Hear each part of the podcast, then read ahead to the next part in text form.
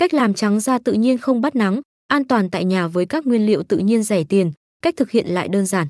Áp dụng ngay các cách làm này bạn sẽ sở hữu được làn da hồng hào và trắng mịn, ai cũng ngắm nhìn.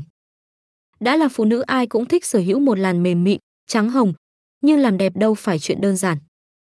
Ngoài việc che chắn kỹ lưỡng mỗi khi ra ngoài, ăn uống và nghỉ ngơi hợp lý thì các cách làm trắng da mặt, cách làm trắng da toàn thân với nguyên liệu tự nhiên là rất cần thiết, vừa đạt hiệu quả cao, vừa tiết kiệm.